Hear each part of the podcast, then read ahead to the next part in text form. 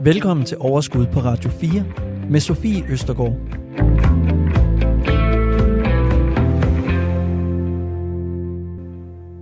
Priserne stiger og stiger, og øh, boligmarkedet er snart måske i frit fald, og vi ser overskrifter konstant, der er med til at øh, gøre os øh, enten super forvirret eller mega øh, bekymrede. I sidste uge var der pressemøde, både øh, som omhandlede forsyningskrise, og selvfølgelig også, hvordan vi skal gøre, øh, når vi, nogen af os, kommer til at altså, gå fra hus og hjem. Det er jo simpelthen de, det er jo den retorik, der bliver brugt lige for tiden, og øh, jeg kan godt forstå, hvis du sidder derude og efterhånden er en smule bekymret. Også fordi lige nu har det måske ikke ramt så hårdt. Men hvad skal der ske hele vinteren, når vi skal varme vores hjem op, og vi skal stadig have, have, vi skal stadig have økonomi til at betale for, for mad og for benzin og hvad vi ellers har brug for? Og hvordan påvirker det her egentlig aktiemarkedet og de investeringer, som vi har gjort os allerede? Alt det, det taler vi om i dag. Vi bliver noget klogere. Vi får forhåbentlig en lille bitte smule ro i maven. Om ikke andet finder vi lidt bedre ud af, hvordan vi skal navigere i alt det her. Velkommen til Overskud. Du lytter til Overskud på Radio fire. Dagens gæster er chefstrateg i Danske Bank, Frank Øland, og daytrader og investor, Christian Jane Kongsted.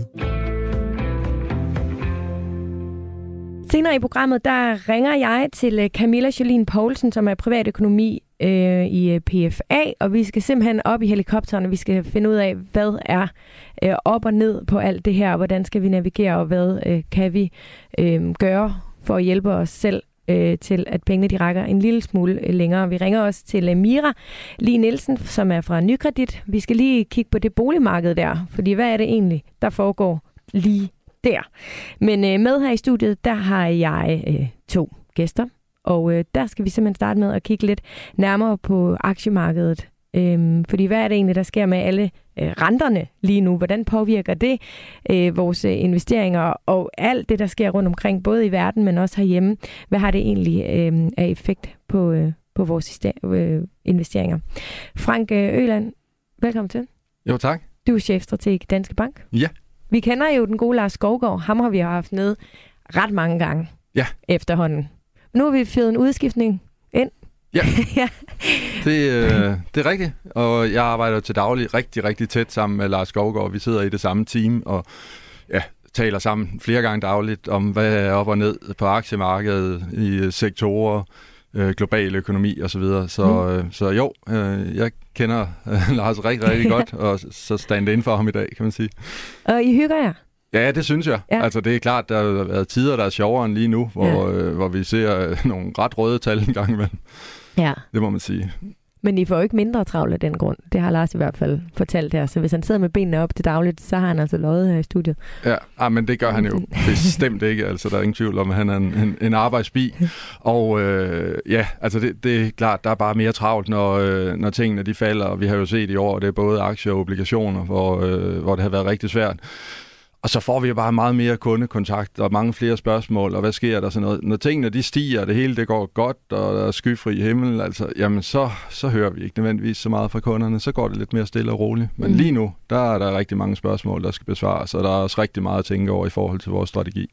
Jeg startede jo programmet her med at sige, at øh, hvis man sidder derude og er, altså, måske bliver en lille smule bekymret, eller altså, får lidt ondt i maven, så kan jeg faktisk godt forstå det. Altså jeg kan selv sådan har svært ved, synes jeg, at øhm, holde overblikket, eller, eller vide, hvilken overskrift er den rigtige. Altså, for, for tid siden havde vi coronapressemøder, nu har vi øh, pressemøder om, om stigende forsyningspris, ja. eller, og forsyningskriser, og vi har altså alt det her. Er det det samme, øh, I oplever, Frank, altså ved jeres kunder også, at de, altså, shit, altså, de bliver sgu noget bekymret? Ja, og så er det jo nok lidt det der, man sådan tænker, den sidste krise, ikke? Og det var en coronakrise, hvor vi så aktiemarkedet falde meget hurtigt, og så var vi hurtigt op igen. Og det her, det er som om, det er lidt langsommere. Nu er der meget fokus på renterne, og de stiger, ikke? Og vi så i forbindelse med de seneste inflationstal, ikke? Så, så faldt det amerikanske aktiemarked lige fire til fem procent. Altså, der er sådan det, der fylder rigtig meget. Øh, inflationen, der, der fylder rigtig meget, og det næste, vi kommer til at tale endnu mere om, ja, det er jo nok øh, recession. Øh, mm. så, så der er sådan rigtig mange ting, der gør, at, at, at hele det her efterår, det, det ser vi, det kunne godt blive lidt svært på, øh, på aktiemarkedet. Og kan du lige ganske kort forklare recession? Inflation, ja, tror jeg, de fleste er øh, rimelig meget med recession, på. Recession, det er, det er så at sige, når økonomien den øh, skrumper, eller man kan sige, man har negativ vækst. Så er nogen, der taler om en teknisk recession. Det er en definition, hvor vi har to kvartaler med øh, faldende B N P, altså et, et halvt år, så at sige, med negativ vækst. Man kan også gå ind og kigge sådan mere detaljeret på det og sige, jamen, altså, hvornår er der recession? Jamen, det er... Ja, når vi har produktionen, der falder, når vi har stigende ledighed og sådan nogle ting. Altså når økonomien, den så at sige, kører i, i bakgear. Og der forventer vi en, en mild recession i U S A, og desværre en noget dybere øh, recession i Europa.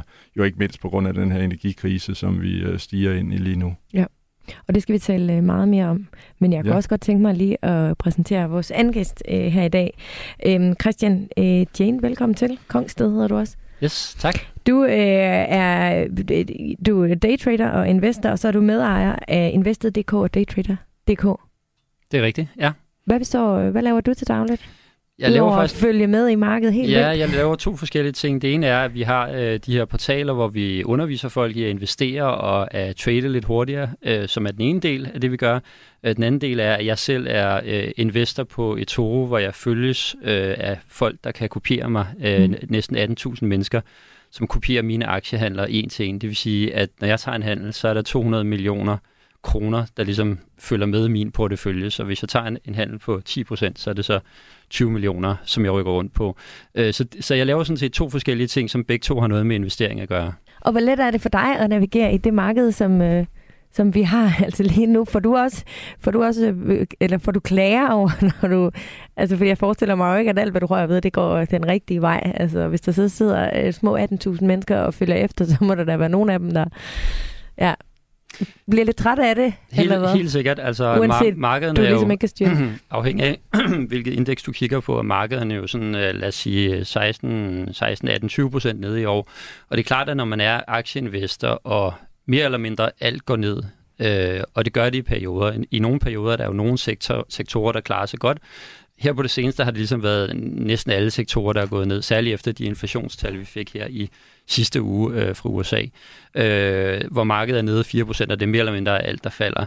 Og der er klart, at der findes der ikke så mange steder, hvis du har aktier, at, øh, at gå i dækning. Øh, og, og der, der øh, har nogle mennesker måske lidt svært ved at skelne mellem, hvad er det, der er markedet, og hvad er det, der er mig. Mm. Øh, og det er klart, at øh, noget af det, som, som mit arbejde har gået ud på, det er at fortælle folk, hvad er det, der sker i markedet, i hvilket omfang hænger min portefølje sammen med det, der sker i markedet, og også prøve at forklare de øh, ryg, der sker i markedet. Øh, og og samtidig også bede folk om at have en lidt længere horisont, fordi for mit vedkommende er det jo sådan, at de sidste øh, fire år har jeg haft et afkast på to hundrede procent. Nu er jeg så nede tyve procent fra toppen. Øh, det er nogle bølgegange, som kan være svære at håndtere, når man er ny investor. Det er jo sjovere, når det går op med to hundrede procent. Når det så går nedad med tyve procent, så, så er det næsten øh, værre, kan man sige. Eller de, de to hundrede procent føles godt, men, men de tyve procent, der kommer nedad, de føles værre. Øh, og, og ja, der kan man sige, der har man øh, meget debat, fordi det er en form for socialt medie, hvor man hører folks meninger. mm. Og, øh, og der går jeg i dialog med folk og, og prøver at forklare dem så godt som muligt, hvad jeg ser, at der sker i markedet. Og det, det er selvfølgelig en kæmpe udfordring, fordi der er mange, der bare tænker, at jeg burde jo måske have shortet markedet, eller jeg burde have gjort et eller andet andet.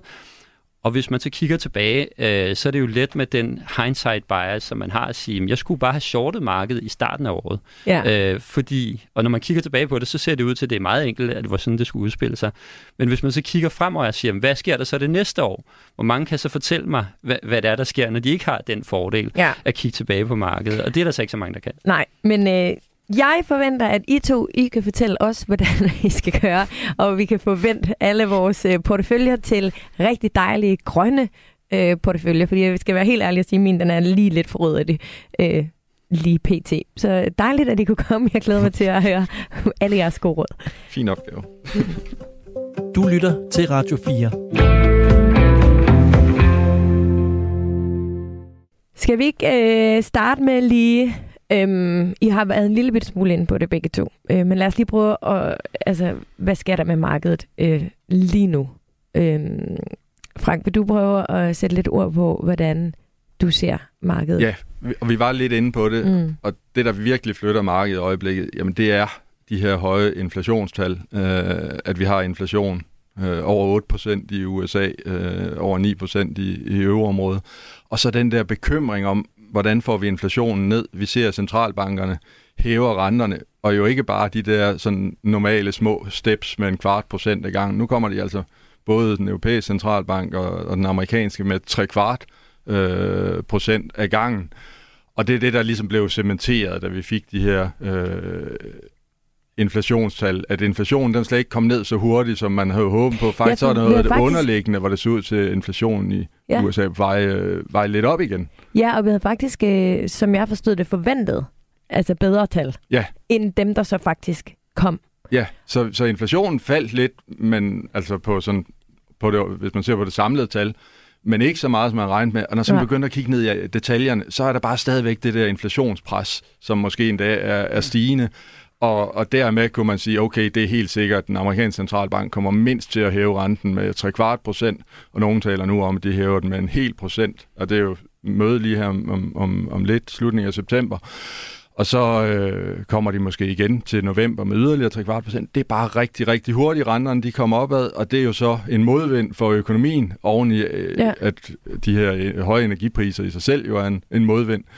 Øh, men lige nu er fokus meget på de her stigende renter. Jeg tror, næst vi kommer til at tale om, øh, jamen det er, øh, vi bliver skubbet ind i en øh, recession. Og det er jo også bekymringen. Tidligere har vi været vant til, at centralbanken siger, åh, nej, nu har økonomien ikke så godt, så tager vi hensyn til det, så skal vi måske til at sætte renterne ned i stedet for. Men de er simpelthen bange for deres troværdighed i forhold til, at de har et mål om, at inflationen skal være to procent, så skal den jo ikke hedde otte eller ni. Så de, øh, de hæver renterne, uanset hvordan det går med økonomien, uanset at vi måske er på vej i recession. Og det kan jo desværre godt øh, komme til at være øh, lidt grimt. Nogle af dem har været sådan lidt ærlige omkring den amerikanske centralbankchef. Øh, Powell har sagt, at der kommer til at være noget pain, altså det kommer til at gøre lidt ondt mm. øh, i Bank of England. Altså, der, har de, der har de sagt, at de forventer et år med, med recession. Der har inflationen også været op over ti procent. Ja. Så det er lidt det, at, at vi kigger ind i nu på efter den her periode med ja, høj inflation, der skal presses ned med stigende renter, at der simpelthen er ved at være for mange modvinde for, øh, for økonomien. Mm. Og jeg kan ikke lade være med at tænke, fordi da, for eksempel da, da corona kom, altså der er rigtig mange, tror jeg, øh, nyere øh, investorer på markedet, eller det ved vi, det er jo ikke noget, jeg øh, tror, det ved vi jo, at i, da corona kom, altså der var rigtig mange øh, nye, øh, nye investorer, der hoppede ind på øh, aktiemarkedet, ikke? Og der ved vi jo alle sammen, at udsigten, den var, nej, det går helt galt, og det går helt galt på både boligmarkedet, og vi så aktierne faldt og faldt og faldt og faldt. Men det, der jo også skete for alle de nye investorer, som var inde på markedet, det var, boligpriserne, de steg faktisk. Øh, altså, helt fuldstændig stik mod alle forventninger. Aktiemarkedet, det faldt fuldstændig brutalt, men det rettede sig jo lynhurtigt op igen. Altså, så kan du forstå, Christian, hvis der er nogen, der sådan måske ikke helt har fattet alvoren af det her, eller sådan, fordi de tænker, nå ja, altså i, til det pressemøde sidste uge, der hørte jeg jo også øh, lokale, jeg tror det var en bager på Amager, eller eller andet, der talte om, vi skal have hjælpepakker. Altså vi også, altså uden, uden det skal lyde forkert, men måske også blevet vant til, men så kommer der, der kommer hjælpepakke. Altså nogen skal nok sørge for, at det her det ikke bliver så slemt, som overskrifterne lige nu siger, fordi vi har hørt de overskrifter før, og det blev ikke så slemt. Jeg kan godt forstå, øh, at folk måske ikke ja, måske helt øh, ser, at det går op for dem. Altså man kan sige, at det, der er på finansmarkederne, det er også, at øh, finansmarkederne ser meget fremad. Så selvom vi ikke er i en recession, så priser man det en lille smule ind. Man tager lidt forskud på soverne, kan man sige, i det her tilfælde. Det betyder ikke, at det ikke kan blive værre. Øh, der er egentlig meget på linje med, med Franks øh, holdning her. Det ser ikke så godt ud, og det er også derfor, man ser, at markedet øh, går meget ned. Men øh, de fleste af os har stadig et job, og, og der er jo mange ting, der egentlig går godt. Vi har mange penge på kontoen, øh, så, så vi mærker det ikke i så høj grad nu. Øh, og vi har den her forventning om, at der nok er nogen, der kommer øh, og redder os. Så jeg kan sagtens forstå, at folk måske ikke synes, det ser så slemt ud. Det er mest, hvis de kigger på deres porteføljer, så ser det ikke så godt ud. Og det er jo fordi, at aktiemarkedet har en tendens til at indprise nogle af de her fremtidige forventninger øh, i, i lidt højere grad, end, end man måske gør som privatinvestor. Så som privatinvestor er man ofte lidt bagefter, hvor man, øh, altså man kan sige, markederne har en tendens til at kunne se, hvad er der for nogle indikatorer, der peger lidt ud i fremtiden. Øh, og nogle af de tal, som, som vi ser, øh, som peger lidt ud i fremtiden, de ser ikke så gode ud. Og det er særligt de inflationstal, vi så fra U S A i sidste mm. uge, som, som peger i den retning, hvor man kan sige, en ting var, at nogle af energipriserne kom lidt ned igen, men kigger man på nogle af de andre komponenter inden for øh, inflation, jamen så var der altså øh, flere sektorer, øh, eller flere områder, som stadig gik op. Øh, og det, at der er udsigt til, at inflationen øh, i vedvarende grad ser ud til at der går lidt længere, før den kommer ned. Det gør, at den amerikanske centralbank skal være meget aggressiv om det, og der har de haft en, en meget klar udmelding her for nogle uger siden, øh, som, som gør, at de ikke kommer til at ryste på hånden lige forløbig, og det er relativt dårligt for øh, de finansielle markeder. Så, så derfor, øh, der, derfor skal man selvfølgelig være mere påpasselig som, som investor. Øh, omvendt skal man så også være klar over, når man sidder som privat investor, så er man som regel den sidste til at reagere på de her ting. Så hvis man bliver lidt nervøs nu og tænker, nu skal jeg sælge alle mine aktier, og så skal jeg komme ind igen øh, senere. Øh, på det tidspunkt, hvor man selv vil være tryg som privat investor, når man, lad os sige, kommer godt ind i en recession, øh, der vil markedet være vendt øh, for længt. Så det her med at ligesom tænke, at nu skal man helt ud af markedet, og så prøve at komme ind på bunden. Øh, på det tidspunkt, hvor vi rammer bunden, der vil, der vil øh, stemningen være så deprimeret, at øh, man på ingen måde vil have lyst til at gå ind i aktiemarkedet. Okay. Så det her med at ligge og gå ind og ud af markedet, øh, men altså som udgangspunkt ikke er en specielt god idé, men man kan jo godt overveje at have en lidt mere defensiv sammensætning af porteføljen. Mm. Man kan også overveje at have øh, lidt kontanter til at købe op, hvis man virkelig tror på det her scenarie. Og vi vender tilbage lidt senere til, øh, hvordan vi får min øh, og alle andre porteføljer øh, til at skifte farve. Men øh, du sagde, Christian, tidligere, at din øh, private portefølje lige nu var nede med tyve procent, ja, cirka, ikke? Er det, er det sådan gennems... Altså, hvordan, hvordan, hvordan ligger markedet altså lige nu i... Ja... Hvis ja, nu kigger vi siden over, årets start, ikke? Og der er vi nede, ja, med, mener jeg, ti til tolv procent, og så, ja, så er vi kommet lidt mere ned her i, i løbet af august, og vi var jo allerede lidt nede i december, så, så det der tyve procent nede, det er nok ikke øh, helt off i forhold til, til, hvor vi faktisk er, er henne generelt.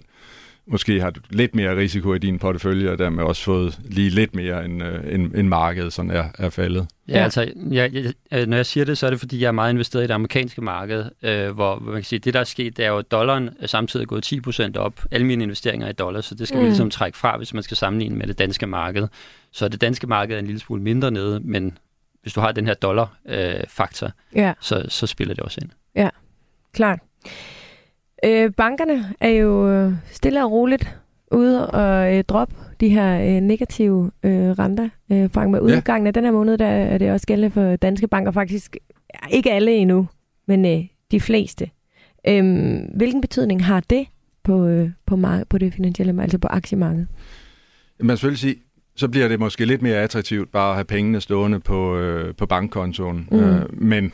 Uh, vi taler jo stadig kun nulrenter, uh, eller måske nogle, nogle meget lave renter. Det er jo ikke, det er jo ikke sådan, at det er så spændende at, at have, have kontanter stående.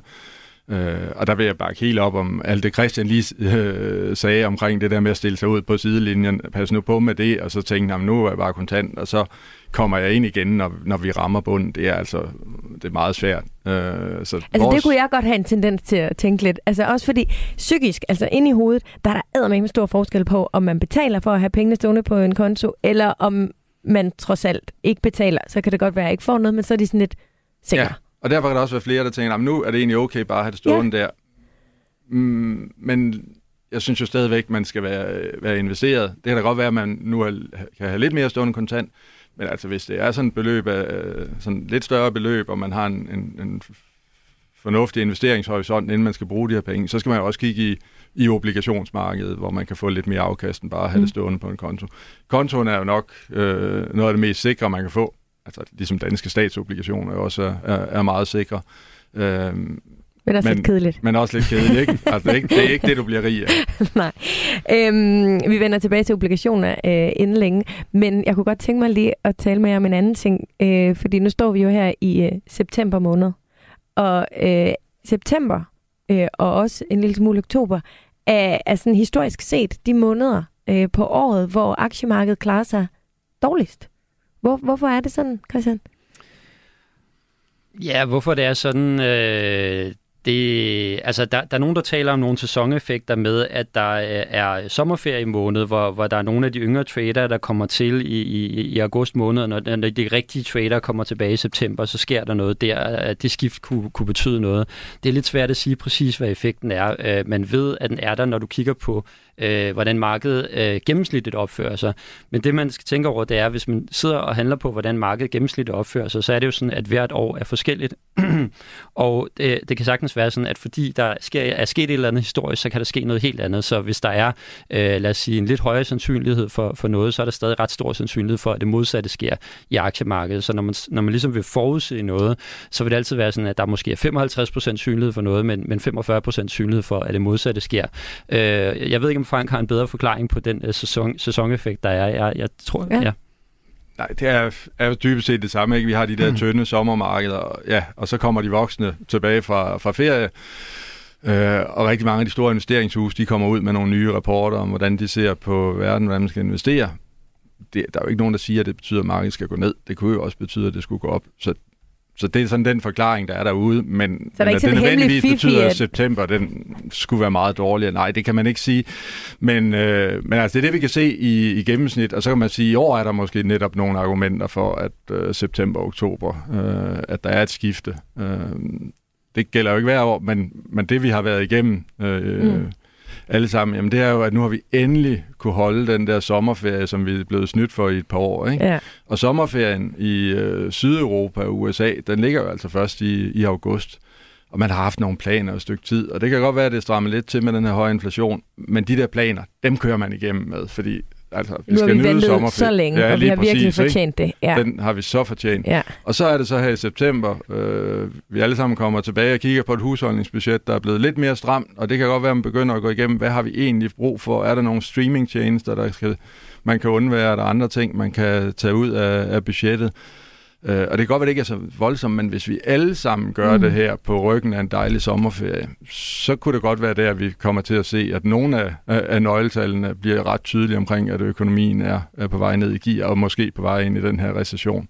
Så, så det kunne faktisk godt give mening, at, uh, at september og oktober i år, det bliver sådan nogle ja. lidt, lidt svære måneder. Så, øhm, efter en dejlig sommerferie, så, når vi har nyt sommeren, ja. Så øh, det der med at nogle gange gå lidt imod strømmen og prøve at gøre det modsatte af, hvad alle de andre på markedet, de gør. Det kunne være en mulighed her i september, hvis man øh, købte en lille smule op. Du lytter til Radio fire. Men det kan selvfølgelig også være, at det er en dårlig idé. Og uanset hvad der kommer af råd, både her i studiet, men også ude i den virkelige verden, eller hvem end man følger på de sociale medier for at gå for gode råd, skal vi altså bare huske, at i sidste ende, der er det altså selv, der skal træffe beslutningerne. Og vi skal gøre det med åbne øjne og selv sætte os lidt ind i det, ikke? Øhm, hvad gør du, Christian? Hvad gør du med din portefølje? Skal vi... Øh, skal vi... Altså, du er typen, der gør det selv. Hvor Frank er jo helt klart typen, der mener, at banken er super god til at gøre det for os. Øhm, men øhm, men hvad, hvad gør du? Altså, udnytter du her september og oktober til at købe lidt op, eller hvad? Altså, jeg, jeg, som udgangspunkt kan jeg godt lide at være tæt på fuldt investeret, og det er den årsag, at det her med at prøve ligesom at hoppe ind og ud af markedet, er en utrolig vanskelig disciplin, altså øh, som, som øh, jeg, jeg tror, at som privatinvestor, man, man slet ikke skal kaste sig ud i. Altså, jeg gjorde det, at jeg lå øh, relativt langt ude i overhalingsbanen i tyve tyve og enogtyve øh, med mange af de her tech-aktier, også nogle af dem, som ikke var særlig profitable, og nogle af dem var, havde ekstremt godt afkast øh, i den periode. I tyve toogtyve har jeg sådan gradvist lagt mig mere og mere ind i et af indersporene, øh, lagt mig lidt mere defensivt. Jeg har for længst øh, solgt alle de her lidt uprofitable øh, tech-virksomheder fra, fordi... Hvad er det? Kan du ja, komme med et eksempel ja, på en uprofitabel ja, tech-virksomhed? Ja, altså, øh, jeg, jeg havde sådan nogle virksomheder som Sea Limited, Mercado Libre, Cloudflare og sådan noget. Mm. Alle de virksomheder har jeg solgt ud i januar og februar, fordi øh, nogle af dem havde øh, klare signaler på, at, øh, at momentum brød ned, som er noget af det, som jeg sidder og kigger på relativt i forhold til markedet, var det ved at gå helt galt for de her aktier, og samtidig så den her inflationsfortælling var allerede ret tydelig på det tidspunkt, at det betyder så, at de her virksomheder, som tjener øh, forhåbentlig mange penge ude i fremtiden engang, de penge, som de vil komme til at tjene, vil være relativt mindre værd, hvis der kommer meget mere inflation. Mm. Øh, og hvor deres... så du de tegn hen? Jamen altså, jeg, jeg sidder først og kigger på, på graferne som, som øh, trader, så det er meget sådan nogle tekniske faktorer, jeg kigger på med, med er der momentum i markedet, hvordan er de relative bevægelser i de her aktier i forhold til andre aktier, og der kunne man bare se, at efter de havde haft et vildt rigt opad til cirka øh, november enogtyve, øh, så brød de fuldstændig ned i de kommende måneder, og der er det sådan, at øh, desværre så er det meget svært at finde toppen på det her. Det ville være skønt, øh, hvis, hvis man lige havde gjort det, men, men jeg var nødt til at, at se øh, nedturen, før jeg kunne se, at momentum måde brød, brød ned, og så solgte jeg ud af, af, af alle de her virksomheder, men det var en gradvis proces, som så blev afsluttet i februar. Og så lagde jeg mig en lille smule mere defensivt, så jeg ligesom kunne komme med på opturen, og, og på vej ned har jeg så mere eller mindre fulgt det amerikanske marked øh, som helhed. Øhm, Jeg ligger med nogle, øh, stadig nogle af de store profitable tech-aktier, som er Alphabet, øh, Meta, Amazon osv., osv., fordi jeg mener, at de på en meget lang horisont, altså en femårshorisont, vil være gode investeringer. Det betyder ikke, at de ikke vil kunne blive ramt af det, som, som der måske kan komme i den kommende tid. Øh, det, det, det, det er meget, meget sandsynligt, at de også kan blive uh, trukket med ned af markedet, fordi markedet har en tendens til at, at flytte sig øh, på en måde, så hele markedet flytter sig, selvom man tænker, selv gode virksomheder burde jo ikke Øh, tabe øh, i, i pris eller gå ned i pris, men de bliver selvfølgelig også påvirket af den situation, de er i, hvor øh, både Alphabet og Meta er på annoncemarkedet, som vil blive påvirket af en re- recession. Mm. Men, men der er det sådan nogle langtidsinvesteringer for mig. Altså Google har jeg haft siden to tusind og tolv, øh, Meta har jeg også haft i ganske mange år, og, og det er nogen, som jeg holder fast i, i medvind og modvind, og det viser for eksempel i den modvind, der var i coronaperioden, der var det rigtig fint at holde fast i de her aktier, men øh, man kan sige, at i, i, en, i et scenarie, hvor vi får en dyb recession, der vil de naturligvis også blive påvirket af det. Men jeg holder de her aktier, fordi jeg tror på dem på en, en lang horisont. Ja. Jeg holder, holder fast i dem. Jeg ligger ikke og trader ind og ud af dem, fordi det, der kan ske, øh, lad os sige, at vi kommer frem til, at der er en eller anden form for recession, øh, så vil markedet vende på et tidspunkt, når vi kommer ind i den recession. Altså fordi der vil være nogle folk, øh, der er dygtige til at kigge på nøgletallene, der kigger ud på den anden side af det her og siger, nu kan vi se, at der er lys foran øh, for enden af tunnelen. Og det vil der ikke være nogen private investorer, der kan se på det tidspunkt der. Så de indpriser den her øh, forbedring, der vil komme på et eller andet tidspunkt, når vi har ramt det lavpunkt. Mm. Og chancen for, at man lige handler ind og ud af de her aktier på det rigtige tidspunkt, selv for professionelle, er relativt lav. Øh, så derfor er det bedre, også som privat investor, og også i mit tilfælde, at blive investeret i nogle af de her virksomheder, man tror virkelig meget på, også selvom de kan gå en lidt hårdere tid i møde. Men jeg har så også valgt nogle enkelte, lidt mere defensive øh, positioner. Øh, ja. Ja. Frank, du stod og nikkede. Mm. Ja, ja, det var meget fornuftigt. Christian. Ja. Ja, det er da dejligt. Yeah. Ja. Jeg synes, det er værd at bemærke, at øh, Christian, han, når du taler om, dem har jeg købt i en lang øh, tidshorisont, så taler du faktisk alligevel kun, at du har kigget fem år ud i fremtiden, hvor for andre øh, private, altså så som mig, vil en lang tidshorisont måske være tyve eller altså femogtyve år øh, ud i øh, ud, ud i fremtiden. Øhm, men øh, prøv at høre, jeg har nogle øh, spørgsmål øh, til jer, som øh, jeg godt kunne tænke mig lige at øh, øh, høre. Jeg svarer på det inde i vores Facebook-gruppe, den hedder Overskud Radio fire, hvor alle vores lyttere, vi er, har, har snart tolv tusind medlemmer derinde, så det er meget sejt. Der er rigtig mange gode råd at hente. Men øh, Fie Anna Saxtorff, hun spørger, øh, jeg har øh, nogle af de vildeste rookie-spørgsmål, som jeg håber, nogen kan svare på. Jeg er helt ny i aktiegamet, øh, og der vil jeg bare sige, at øh, Fie, du er kommet til det helt rigtige øh, program her. Hvad er forskellen på en A- og en B-aktie? Er du? Christian, kan du øh, ja, forklare? Det kan jeg godt. Øh, altså, øh, virksomheder har øh, mulighed for at udstille for, forskellige typer aktier, og, og øh, med hensyn til A- og B-aktier vil det være stemmeretten. Øh, det vil som, som regel være det samme ud, udbytte, man har øh, for mulighed for at få, men stemmeretten vil være forskellig på de forskellige typer aktier. Som investor har man mulighed for at investere i begge to. Det kan man for eksempel med Alphabet-aktien. Øh, og som regel vil der ikke være den store kursforskel mellem de to, øh, men Der, der kan være noget med, hvor, hvor, hvor stor vægt man har i stemmeretten, som, som har betydning. Øh, jeg mener egentlig ikke, det har den store betydning som investor. Nej, altså det der kan være, det er, at, øh, at hvis man har dem med stemmeretten, så kan man godt tænke, at de skulle være dyrest. Det er ikke altid tilfældet, fordi der er flere af de andre, øh, og altså B-aktierne, og, og, og derfor også øh, dem, hvor der er størst likviditet. Øh, og det kan man godt betale lidt ekstra for, at der er ekstra meget likviditet i dem. Så øh, ja, så det er forskellen. Ja. Okay. Dea øh, Stenstrup, hun spørger, i et af de nyeste afsnit blev det nævnt, at obligationer kunne være en god idé igen. Er der nogen af jer, som kender til nogle gode fonde eller andet med obligationer, enten hos Nordnet eller øh, Saxo? Øhm, og øh, Frank, der har vi jo talt øh, med Lars Skovgaard, din kollega blandt andet, øh, om obligationer. Og han var inde på i det her program også, sammen med nogle af de andre, at det kunne godt være, at fordi nu har vi egentlig været i en lang periode, hvor obligationer måske ikke har været sådan nødvendigt, eller sådan i porteføljen, og ja. Selvfølgelig er der ikke noget, der er nødvendigt, men der er i hvert fald flere og flere, der, der, der, der taler om, at det kunne være en god idé at have dem øh, i porteføljen igen. Hvordan vil du mene, øh, at øh, vi skal sammensætte øh, porteføljen af, af obligationer? Øh, en god, god ting at have med nu? Jamen helt bestemt, og, øh, og når nu stod og nikkede der til Christian, så er det jo fordi, der var meget af det, han siger, som passer fuldstændig med det, vi gør i øjeblikket. Ja, bliv ved med at være investeret. Det kan være, at man skal tage lidt risiko af, og den måde, vi har gjort det på, det er jo at sige, at man går lidt undervægt aktier, det er måske at sælge fem procent ud af din aktieportefølje, og så har vi faktisk overvægt obligationer. Vi synes, det er blevet mere interessant at være i obligationer nu. Så det er jo en måde at, at tage lidt, flytte lidt rundt på risikoen, uden at stille sig ud på sidelinjen, for det, som, øh, som Christian forklarede så fint, ikke? Det er, at du kommer ikke nødvendigvis ind igen på det rigtige tidspunkt. Ja. Det gør du sandsynligvis ikke. Og, og, og så kører det op, og lige pludselig er det dyrere, end da du kommer ud, og hvornår kommer du overhovedet med igen, ikke? Så, så vi flytter også rundt, og også det ja. Sådan med at være, være defensive, defensive sektorer. Så, så der er sådan nogle forskellige måder, man kan tage lidt risiko ud på, og en af dem, jamen det er jo præcis, at der nu igen er nogle, nogle synes vi, fornuftige muligheder i obligationsmarkedet. Men jeg ved også, at der er forskel. Altså man skal ikke bare tro, nu putter jeg obligationer ind i min portefølje, og så er jeg sådan lidt home safe og har en, en sikker havn her. Jeg ved, inden for obligationer er der faktisk også forskel på. Der er kæmpe forskel. Øh, hvor, hvor risiko, ja. Eller hvor, hvor usikre de er, ikke? Jo, jo, jo, og du kan købe obligationer, hvor du får lige så meget risiko som i, øh, i aktiemarkedet. Hvis man køber noget med, med lang løbetid, jamen så har man jo for eksempel i år, hvor renterne steg så meget, fået nogle øh, gevaldige kurstab. Altså du kan jo godt finde nogle øh, tredive år, hvor du, øh, hvor du har lige så store kurstab, som, øh, som du har fået på, på nogle af de aktier, der virkelig er, er, er faldet.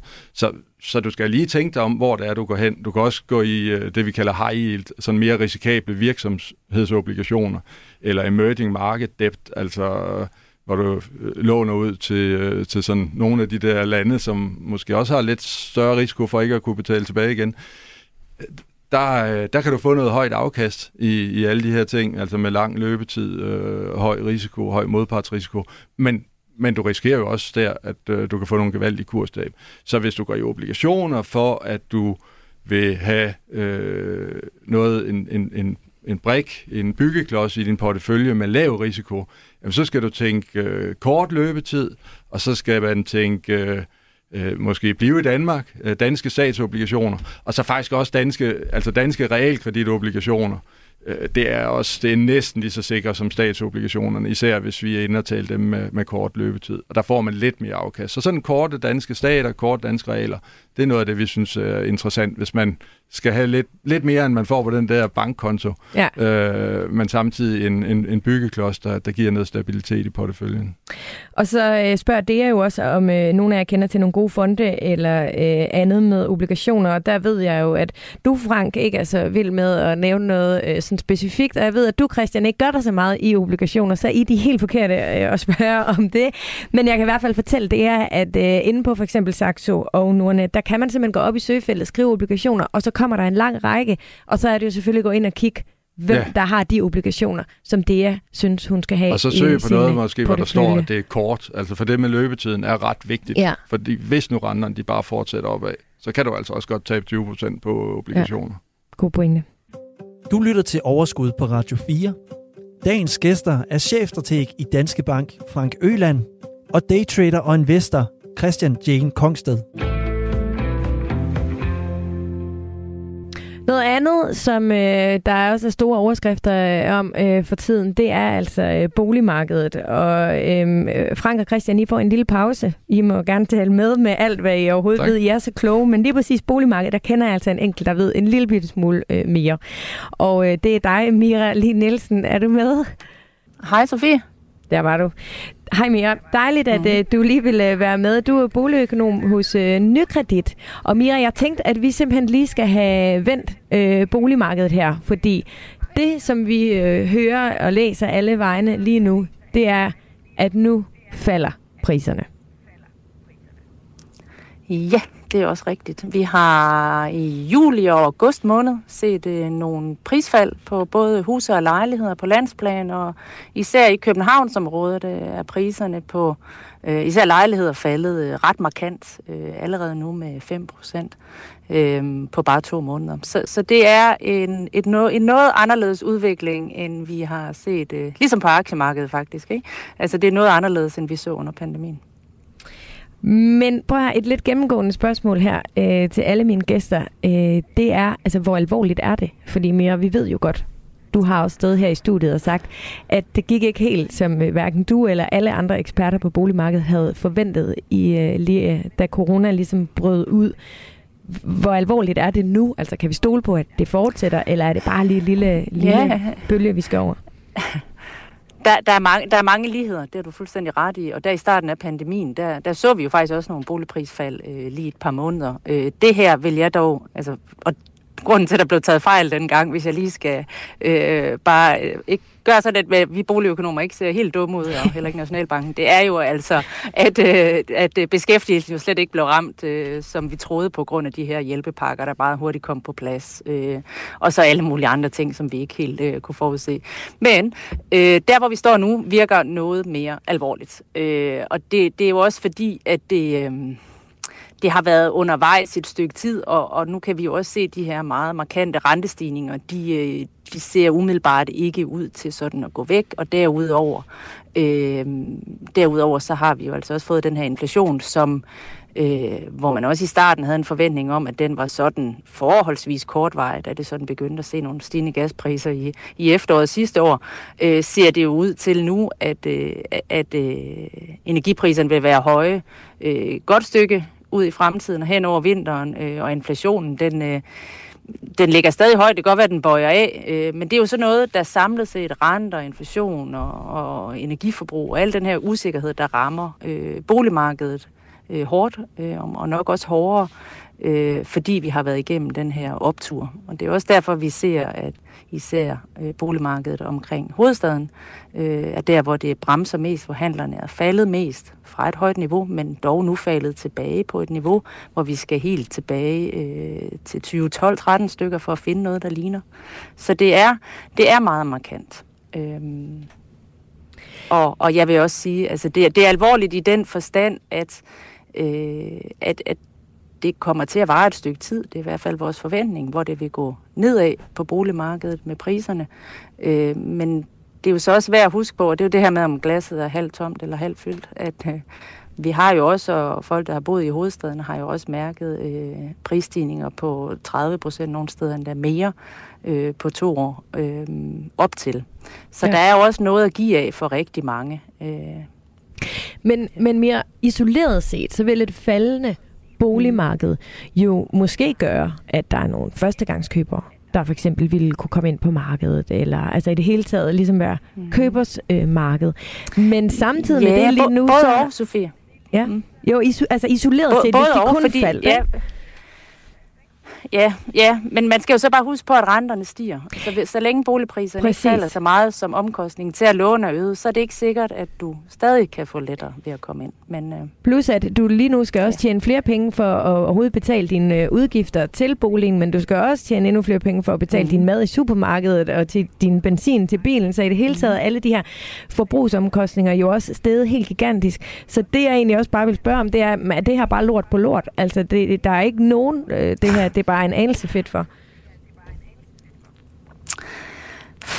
Nej, jeg, nej jeg, jeg kan faktisk ikke se noget, jeg vil sådan vil tænke, det er fedt. Øh, for særlig mange, det på boligmarkedet lige nu, eller nu taler vi rentestigninger igen, det har været øh, dem, der har kunne glæde sig noget i den her periode, det har jo været dem, der var kloge og smarte at tage de sikre fastforrentede lån øh, for et år eller to siden, hvor renten var lav, og som nu har kunne lægge om øh, og fjerne en hel del restgæld. Altså det, det er jo nogle boligejere, der har øh, fået glæde af det, der sker nu, øh, og kan være med til at give dem en, en større, eller være med til at give dem markant større friværdi, så de kan øh, føle sig trygge, selvom boligpriserne er på vej ned. Du sagde lige før, at det ville vare et stykke tid endnu. Tør du overhovedet komme med sådan et bud på, hvor lang tid øh, det her det fortsætter, og hvor langt ned vi skal? Ja, ja. Ikke rigtigt. Ja, vi er jo sådan lidt øh, masochistiske her, ja. Så vi, vi, vi tvinger os jo, vi skal lave boligprisprognoser øh, jævnligt, og der er vi jo nødt til rent faktisk, helt sort på hvidt, at øh, og, og, og lave et forløb, hvor vi mener, den vej priserne skal, øh, og, og hvor vi er nu, der mener vi, at hen over det næste halvandet års tid, vil vi se vigende både hus- og ejerlejlighedspriser. Ejerlejlighederne vil formentlig fortsætte længere endnu, fordi der jo så også kommer de her, en negativ effekt fra boligskatterne. Øh, men et lille halvandet års tid for, for huse, øh, sådan på landsplan, øh, vil forventer vi, som det ser ud nu, at øh, priserne vil være vigende, inden de sådan øh, vender igen. Mm. Øh, og vi taler et boligprisfald, der herfra i sommer til bunden øh, på, øh, på syv til ti procent på landsplan. Så det er alligevel en hel del. Men det er også vigtigt at sige, at vi forventer ret store forskelle øh, på lands, altså rundt omkring i landet. Og, og det er der også nu i den her opbremsningsperiode. Ja. Så man kigger ned i Sønderjylland, eller Nordjylland, eller ude i Vestjylland, hvor der, der er der stadig, altså salget er stadig fint, og priserne er ikke begyndt at falde. Det kommer nok også, det spreder sig ud af, men fordi de jo heller ikke, altså de boligbyrden i de områder er på trods af rentestigningerne ikke øh, historisk høj, som den er ved at blive i København og hovedstadsområdet. Øhm, så, så, så det vil være en anden og fladere udvikling i de steder, hvorimod i de dyreste områder, hvor der har været mest fest i nogle år, der vil vi også se de største prisfald. Det lyder lidt, når du siger halvandet år, altså at det faktisk hænger en lille smule sammen med de her nye beskatningsregler, der vil komme. Øh, hvor stor en indvirkning kommer det til? Altså kommer det til på nogen måde at påvirke hele den her udvikling, eller hvordan? Ja, altså generelt kan man sige, at den nye boligskat, den, øh, den vil sådan generelt set løfte huspriserne øh, og hive øh, noget af, øh, eller trykke lejlighedspriserne. Så det er en, altså et løft til især øh, provinsen øh, øh, og sådan huse i sådan de, de mellemstore byer. Øh, og så, der vil, så, så vil det trykke øh, boligpriserne mm. øh, i storbyerne. Øh, men det er altså primært et, et ejerlejligheds, øh, ejerlejligheder, og det er så ejerlejlighed i stort set hele landet, der vil blive ramt øh, negativt af de her nye beskatningsregler. Og øh, jeg vil gerne lige blive ved dem, fordi vi har nemlig øh, et spørgsmål øh, mm. fra en lytter, og jeg vil også lige sige, hvis man øh, tænker, øh, hvad mener de, øh, og hvad er det for nogle beskatningsregler, så gå tilbage og lyt til det program fra den otteogtyvende juni, hvor vi faktisk øh, taler lidt mere i dybden om, hvad de har øh, af effekt. Men øh, vi har faktisk et spørgsmål efter det her program. Det er Diana Klyver, der spørger. Øh, jeg hørte afsnittet fra den otteogtyvende juni, Øh, om beskatningsreglerne øh, for for eksempel nybyg. Men det fik mig til at tænke på, hvad med udbygning af hus? Øh, et hus, man har boet i længe. Hvis det bygges ud efter tyve fireogtyve, og man får en vu- ny vurdering af huset, er det så efter de nye regler? Øh, ja. Eller er det ikke? Ja, ja, ja. Øh, svaret er, ja, udbygningen vil komme under de nye regler. Lad os sige, det er et hus, der ligger øh, et sted, som gør, fordi det, det er ofte det, folk er nervøse for. Det er, at det er et øh, hus, der ligger et sted, hvor de får en, den der skatterabat, som bortfalder. Øh, altså, de, de bliver dækket af en skatterabat, hvis skatten vil stige ved overgangen. Lad os sige, det er et hus, der, der har det på den gamle del, mm. øh, og man derfor betaler en lavere skat også efter fireogtyve, så længe man bor i boligen. Hvis man så vælger at øge, lad os sige arealet, lave en, en, en ny udbygning, og der skal laves en ny vurdering. Man har indberettet, til, at, man, har indberettet, at øh, man nu har lavet den her øh, øh, værdiforøgende tilbygning, så vil øh, den øh, forøgelse jo komme med i den nye vurdering, og den del af altså, tilbygningen vil så ikke være dækket af en skatterabat, øh, men man vil jo stadig have sin skatterabat med sig fra overgangsperioden. Øh, men, men bliver boligen mere værd, som den jo gør ved en, øh, ved en udbygning formentlig, øh, så, øh, så bliver man beskattet efter nye regler, fordi man bygger og gør det efter øh, reglerne jo er skiftet. Så skal man have udbygget noget, eller på en eller anden måde have øh, hvad hedder det, øh, forøget øh, kvaliteten eller størrelsen af sit, sit hus, så er det en god idé at få det gjort inden. fireogtyve. Ja, men jeg vil, jeg, vil, jeg vil så også virkelig altså, sætte streg under, at vi skal altså lige huske, at det er altså primært en ejerlejlighedsting, det her. Altså, at, at satserne bliver sænket rigtig, rigtig meget. Det er rigtigt, der kan komme noget mere skat, hvis du får mere værdi, men, men det kan også være, at det stadigvæk er dyrere at bygge i dag, end, øh, end det vil være om, mm. øh, om to år. Ja. Så, så altså, det er, jeg, jeg, jeg synes, man skal passe på med at planlægge alt for meget i sit liv og sit, sin boligdrømme og alle de ting øh, efter de her skatteregler. Ja. Øh, så sent som i dag har jeg også lige læst, hvordan der er stadig, øh, altså de har jo stadig problemer med at få dem færdige til tiden. Det ser stadig ud til, at reglerne træder i kraft, men vi så skal leve med nogle forløbige vurderinger. Øh, eller det kan jeg simpelthen ikke tro. Øhm, kan det virkelig passe? Men, ja, åbenbart. Øh, og derfor, og, og derfor altså, det her med at sætte livet og ombygninger på, altså hvis du har brug for den ekstra plads og sådan ja, noget, altså, så, og, og, så, så synes jeg også, man skal passe på med at være for bekymret ja. øh, omkring, hvad men nu det Diana lytteren, for værdien. Som har skrevet ind her, det er simpelthen fordi, øh, hun bor i Storkøbenhavn, så skatten, skriver hun, har mega stor betydning for hende. Så det er jo måske fint, om ikke andet, så lige at sætte sig ind i sin egen situation og finde ud af, hvad der er bedst i, øh, i, i, øh, i den. Men selv husejere i Storkøbenhavn vil øh, mange af dem opleve, at skatten bliver lavere efter overgangen til de nye regler. Og det ved jeg godt, det er, altså, det, det er der det er mange, det, der tror. Ikke tror på. Nej. Æ, nej, men det er altså primært en ejerlejlighedsting, og de dyreste huse i de dyreste steder i Storkøbenhavn og andre byer, øh, som ser ud til, øh, hvor skatten kan stige, når de skal sælges igen. Men det, øh, det kan vi snakke om en anden gang. Det og det vil jeg glæde mig til, at, at, at vi skal. Mira, kan du have det rigtig godt, og tusind tak, fordi at, at du vil være med uh, her i dag. Mira Lee Nielsen, boligøkonom hos uh, Nykredit. Du lytter til Radio fire. Frank og Christian, har I helt styr på de der skatteregler, der træder i kraft i tyve fireogtyve? Nok ikke hundrede procent. Er det så ikke dejligt, at vi har sådan en som Mira, vi kan ringe til? Ja, det er altså godt. En anden, som uh, vi også Øh, ringer til en gang imellem, når vi lige skal have lidt hjælp. Det er Camilla Jeline Poulsen, og øh, hende har vi simpelthen også med nu. Hej Camilla. Hej Sofie. Du er privatøkonom hos P F A, og Camilla, jeg vil rigtig gerne lige ringe til dig, fordi nu har jeg spurgt øh, Mira fra, øh, Lee Nielsen fra Nykredit, og jeg har spurgt øh, Frank Øland, og jeg har spurgt øh, Christian Jane Kongsted, som jeg har øh, med i studiet her i dag. Er Altså, hvor alvorligt er det her? Fordi vi er øh, blevet... Øh, øh, vi har været bekymret for mere, end vi måske havde øh, ja, grund til at være tidligere, øh, da corona øh, startede. Så Camilla, prøv at høre. Allerførst, vi læser konstant. Altså, prøv at høre. Nye skræktal. Ekstra regninger kan vælge familiers privatøkonomi. Den er fra D R. Dyrgas kan tvinge folk på gaden. Nu kommer regningen. Det bliver virkelig voldsomt til vinter. Den er fra Politikken. Altså... Vi bliver bombarderet med de her artikler lige nu, Camilla. Ja, hvor slemt ja, er det? Der flyver godt nok mange tal rundt omkring i øjeblikket, øh, og der er ikke noget at sige til, at det lægger et ekstra bekymringslag på danskerne, øh, og også sikkert noget forvirring øh, oven, i, oven i alt det, ikke? Præcis. Så hvor alvorligt øh, er det her, Camilla? Ja, men, men, men jeg kan desværre ikke sådan helt tale bekymringen ud af det, fordi jeg synes faktisk, det ser ret presset ud.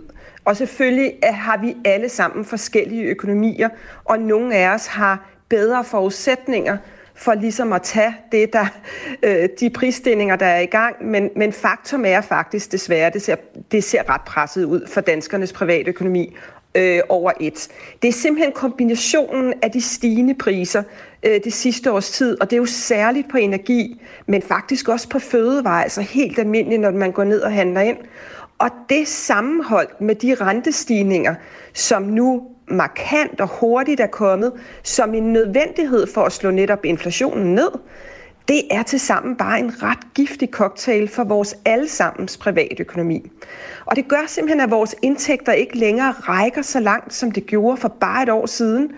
Og det gør, at rigtig mange danskere nu er nødt til at stoppe op, øh, analysere deres forbrug. Øh, I mange tilfælde ser vi også nu ændre adfærd, hvilket kan være faktisk også, der er nogle gode ting ved dem, det kan vi vende tilbage til, men rigtig mange er nødt til at lave nogle nye prioriteringer i deres økonomi, for at få tingene til at løbe rundt. Vi har faktisk i P F A, bare for at skyde lidt flere tal ind i det her, så har vi lavet nogle beregninger her i denne her uge, hvor vi tager udgangspunkt i, hvad der er sket på det sidste års tid. Og vi tager udgangspunkt i to modelfamilier. De tjener det samme, altså middelindkomster øh, for, for danskere. De skylder det samme væk, i det her tilfælde tre komma seks millioner over femogtyve år. Men den ene familie, og vi kunne kalde dem de heldige nu, det er dem, der har fjernvarme og et fastrentelån. Øh, og den anden familie øh, har så et naturgasfyr og et F tre lån, som nu skal refinansieres. Og tallene viser, at den heldige modelfamilie nu skal finde to tusind et hundrede cirka mere om måneden end sidste år. Mens den anden familie, som er særlig hårdt ramt, nu skal finde ca. syv tusind fem hundrede om måneden. Og det er altså voldsomt mange penge, og i virkeligheden kan det jo føles som at kaste pengene ud af vinduet, for man har intet ekstra fået for pengene. Man køber det samme, man gjorde for et år siden. Nu skal du finde syv tusind fem hundrede ekstra om måneden. Og du mener om måneden. Du kommer ikke til at sige måneden i stedet for året, vel, Camilla? Nej, nej, øh. desværre. Det er simpelthen det. Og denne her, kan man sige, uheldige familie bliver ramt særligt af naturgasfyret og af, at de skal refinansiere på et tidspunkt nu, hvor det er cirka tre procent dyrere at låne end for tre år siden, da de tog deres F tre lån, ikke? Ja, det lyder jo lidt... Øh... Det lyder jo egentlig ret øh, dystert. Altså, det er jo lige før, altså, at jeg... Jo, det øh, vil jeg faktisk gerne bruge det ord. Fordi det kan ja, jo... Ja, men det, jeg, og, ja, det sagde jeg også fra start af. Jeg kan desværre ikke øh, altså, fjerne bekymringen andet end at sige, at nu skal vi huske på, at der er mange danske familier derude nu. Og der er også rigtig mange, som har et sundt fedt på, på kroppen, kan man sige, og tære af. Vi har været igennem en periode, der har været ekstraordinær god for dem, der har siddet i ejerboliger, hvor øh, værdierne, friværdierne er, er skudt i vejret, især jo der under corona. Vi har haft gode aktiestigninger, vi har tjent rigtig godt, haft reallønsfremgang. Så vi står faktisk, altså danskerne står som, som et af de folkefærd i E U, der har bedst nettoformue. Så, så der er mange, der har noget at tære af. Og, og lad mig også lige starte med at sige, at den familie, vi talte om før, der bliver særlig hårdt ramt, de har altså også de sidste tre år haft cirka fire tusind kroner mere til sig selv end, kan man sige, den fornuftige familie med et fastrentelån på to procent. Så håbet kan jo være, at de også har lagt de fire tusind kroner til side, brugt dem på at afdrage anden gæld eller sparet op, så de nu har nogle penge at tære af og sige, godt, det kan vi så ikke gøre de næste tre år nu, ikke? Mm. Så der er nogen, der er rigtig hårdt ramt, og det er jo dem, der ikke tjener så meget og ikke har et økonomisk fedt at tære af. For dem er det her særligt alvorligt. I næste uge, der laver vi et program, som faktisk handler om lige præcis det her med, øh, hvordan navigerer man øh, igennem hele, øh, altså igennem sit forbrug, og der taler vi dagligvarer, øh, altså hvad, hvad kan man øh, bruge øh, alternativer. Øh, men noget, som vi jo også kan øh, kigge ind i, det er jo, når man skal vælge øh, sit elselskab. Og Camilla, jeg har et spørgsmål fra en lytter, Maria S. Jensen, hun spørger, øh, kan I hjælpe mig med at finde ud af, hvordan man vælger det bedste elselskab til prisen? Hvad skal man kigge på, når man sammenligner prisen? Kan du sige noget om det, Camilla? Altså, jeg vil sige, det, det er vigtigt, at man gør et forarbejde, og, og man selvfølgelig øh, tænker ind i, øh, jeg vil undersøge lidt øh, på, på, på nettet og så videre i forhold til, hvad der, hvad der findes af elselskaber derude, og så skal man selvfølgelig fokusere på den, på den samlede pris, øh, og man skal tænke ind i, at det her er en fast pris, man, man laver en aftale på, eller er det en variabel pris. Så, og man skal huske at ligesom tænke alle omkostninger i forbindelse med skift og så videre igennem. Så øh, jeg, jeg synes, det er fornuftigt, at man lige nu tænker ind i alt, hvad man kan herunder. Måske også kigge på øh, eludbyderen.